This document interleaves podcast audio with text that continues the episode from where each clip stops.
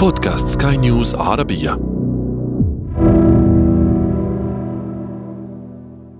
في عام 2021 وخلال استضافة بلاده لقمة المناخ كوب 26 حذر رئيس الوزراء البريطاني بوريس جونسون من أن مدنا كاملة ستختفي من على وجه الأرض إن استمر الارتفاع في درجات الحرارة.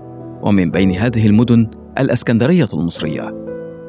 4 degrees and we say goodbye. To whole cities.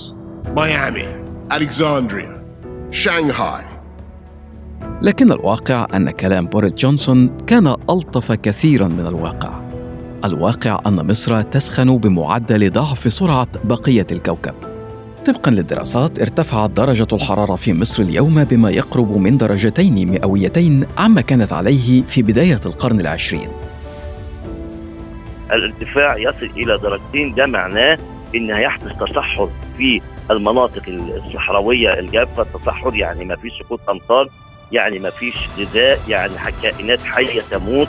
يعني إنسان يهاجر من هذه المناطق إلى دول أخرى. هل نحن امام خطر فعلي وحقيقي كما تقول كل التقارير أم أن تلك مبالغات علمية أو سياسية؟ كيف وصلت الأمور إلى هذه الدرجة؟ وهل يمكن تجنب ذلك المصير؟ هذا أنا عمرو جميل أحييكم وأنتم تستمعون إلى بودكاست بداية الحكاية بداية الحكاية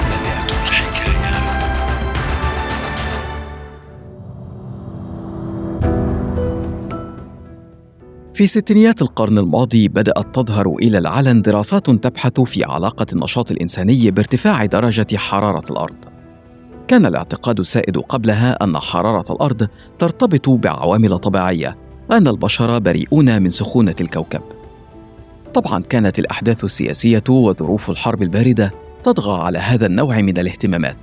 لكن وكما يقول الدكتور بدوي رهبان مستشار الأمم المتحدة لشؤون المناخ إنه تحت ضغط هذه الدراسات ونداءات العلماء المتكررة نظمت الأمم المتحدة وللمرة الأولى مؤتمرا لمناقشة التغير المناخي في عام 1972 كان حدث مهم في العام 1972 عندما عقد مؤتمر برعاية الأمم المتحدة مؤتمر في مدينة ستوكهولم حول علاقة الإنسان بمحيطه البيئي وتفاعلت الأمور في العام 1992 عقد برعاية الأمم المتحدة من جديد مؤتمر سميناه قمة الأرض في ريو دو جانيرو في البرازيل حيث للمرة الأولى كان هناك معظم قادة الدول وناقشوا فيه مختلف نواحي مسألات البيئة والموارد الطبيعية والمناخ وغيرها. كانت تلك بداية لمؤتمرات تالية ستعقدها الأمم المتحدة لمناقشة موضوع حرارة الأرض. وكان ذلك إشارة واضحة وصريحة أن المسألة ليست بالقليلة أو بالاستخفاف الذي قد يعتقده البعض. أن يجتمع قادة دول العالم في مؤتمرات وتنشب أحيانا خلافات دبلوماسية بين الدول كما حدث عندما رفضت الولايات المتحدة الالتزام بالاتفاق الذي تم التوصل إليه في مدينة كيوتو اليابانية في عام 97 بتخفيض الانبعاثات الكربونية. إذا ما الذي يعنيه تغير المناخ أو ارتفاع درجة حرارة الأرض؟ نستمع كثيرا من تحذيرات مهولة بأن ارتفاع درجة حرارة الأرض درجتين قد يتسبب في كوارث. لكن ما الذي سيحدث لو ارتفعت درجة الحرارة التي أعيشها من 24 إلى 26 على سبيل المثال؟ ما الكارثي في ذلك؟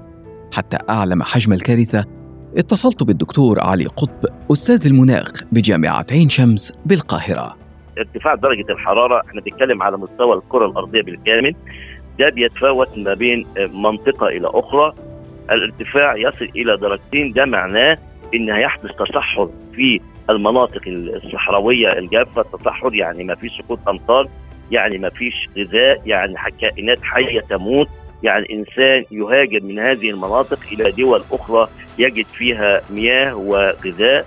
آه، وبالتالي آه، الأضرار كبيرة جدا. ناهيك عن إن انتشار لامراض في أفريقيا آه، نتيجة للمجاعات عدم توفر الغذاء ندرة الأمطار بالإضافة إلى ترك المياه في البرك الموجودة نتيجة الأمطار يؤدي إلى أمراض صحية خطيرة جدا. أيضا ارتفاع درجة الحرارة بيكون من خلال طبقة الأوزون الخلل في طبقة الأوزون يساعد على مزيد من الأشعة الفوق بنفسجية التي تزيد من الأمراض السرطانية على كوكب الأرض ويختلف تأثيرها من منطقة إلى أخرى. حجم الكارثة كبير فعلا. من الجيد اذا أننا انتبهنا إليه مبكرا. لكن لحظة هل انتبهنا إليه فعلا؟ وهل ذلك يعد مبكرا؟ في صيف 2022 نشر مركز الأبحاث المشتركة التابع للمفوضية الأوروبية تحذيرات من أن أوروبا تتعرض لما قد يكون أسوأ موجة جفاف منذ 500 عام. تعرض عدد كبير من الأنهار للجفاف حتى عادت إلى الظهور أحجار الجوع. لندن عاصمة بريطانيا عاصمة الضباب اقتربت درجة الحرارة فيها من 40 درجة مئوية. اندلعت حرائق في فرنسا وإيطاليا وكرواتيا وإسبانيا والبرتغال. وفي الولايات المتحدة ضربت أعاصير بقوة. تسبب الإعصار ايان على سبيل المثال في دمار مهول عشرات القتلى ومليارات الخسائر. لكن المخيف كان هو اتباع ايان نمطا غير مألوف. أظهرت أبحاث الإدارة الوطنية للمحيطات والغلاف الجوي الأمريكية أن تغيرات حدثت في مسار ايان وفي سرعة تكثيف المياه. أدت إلى زيادة سرعته من 75 ميلا إلى 155 ميلا في الساعة وخلال 48 ساعة فقط. أدى ذلك لحصيلة تدميرية لا تتماشى مع النمط المناخي السائد في فلوريدا التي ضربها آيان.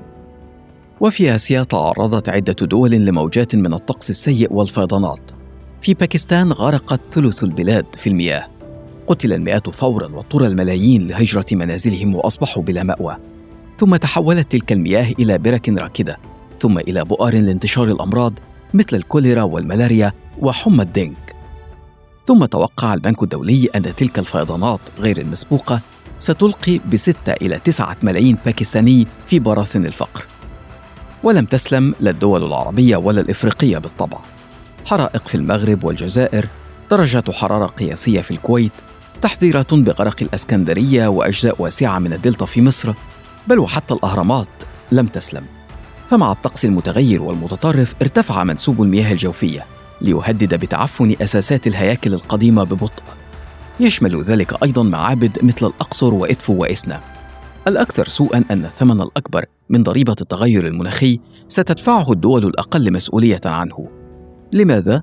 لأن الدول العربية ومعها الدول النامية المسؤولة أصلا عن جانب قليل من الانبعاثات المسببة لهذه الكارثة البيئية تدفع وستدفع الثمن الأكبر لها. أعود إلى ضيفي الدكتور علي قطب. أفريقيا بتصدر فقط 4% من آه، الانبعاثات الكربونية وأمريكا لوحدها بتصدر حوالي 30% والصين 30% من الانبعاثات الكربونية وبالتالي هم أكبر دولتين مؤثرتين في ظاهرة الاحتباس الحراري. أفريقيا متضررة من ما يحدث من انبعاثات كربونية لأن اولا آه، التمويل بتاعها ضعيف جدا. وبالتالي البنية التحتية عندها متهالكة وعندما تسقط أمطار بتؤثر على البنية التحتية. استخدامها لطاقة الوقود الاحفوري نظرا للظروف الاقتصادية آه، طبعا أي دولة محتاجة تنمية اقتصادية. وتنمية مستدامة ومن حق المواطن الأفريقي والمواطن المصري أن يعيش مثل ما يعيش المواطن الأمريكي أو المواطن الأوروبي. فمحتاج إلى طموحات محتاج إلى تقدم تكنولوجي. آه هذه التكنولوجيا الحديثة لم تكن موجودة في آه دول أفريقيا وجمهورية مصر العربية بينما موجودة في أوروبا. لدى أوروبا عندما تحدث ظاهرة آه مثلا فيضانات أو سيول أن تستطيع نقل آلاف المواطنين بل ملايين المواطنين بطائراتها. في آه، فترات محدودة من الوقت يعني في خلال يوم تنقل وبالتالي آه، ده بتخفف من حدة التأثير الظواهر الجوية الطبيعية. في حين هذه الإمكانيات لم تتوفر لدول أفريقيا لأن الظروف الاقتصادية تختلف تماما. بالإضافة إن إحنا محتاجين للغذاء. آه، تعداد السكان النهارده لازم يكون لدينا مساحات خضراء وزراعة محتاجين للمياه. يعني في هذه الحالة فإن مصر على سبيل المثال وصلت بالفعل إلى مستقبل من الاحترار لا يرغب بقية العالم في الوصول إليه. والمشكلة أننا تأخرنا بالفعل في التنبه لهذه الكارثة. لأنه حتى لو اتفقت الدول الكبرى على تخفيض انبعاثاتها من الغازات التي تسبب سخونة الكوكب، فستحتاج الأرض لسنوات للتعافي مما أحدثناه بها. لكن عدم التحرك سيكون أسوأ.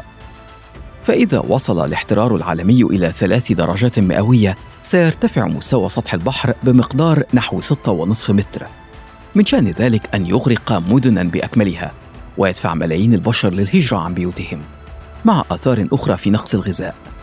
يمكننا تخيل ما التبعات التي ستحدث لأي مجتمع قد يتعرض لذلك. على مدار آلاف السنين كان البشر يكافحون لترويض الطقس وبناء حضارات تمكنهم من البقاء والاستقرار. الآن عليهم أن يكافحوا لإنقاذ أنفسهم من طقس متطرف جلبوه على أنفسهم. بداية الحكاية. بداية الحكاية.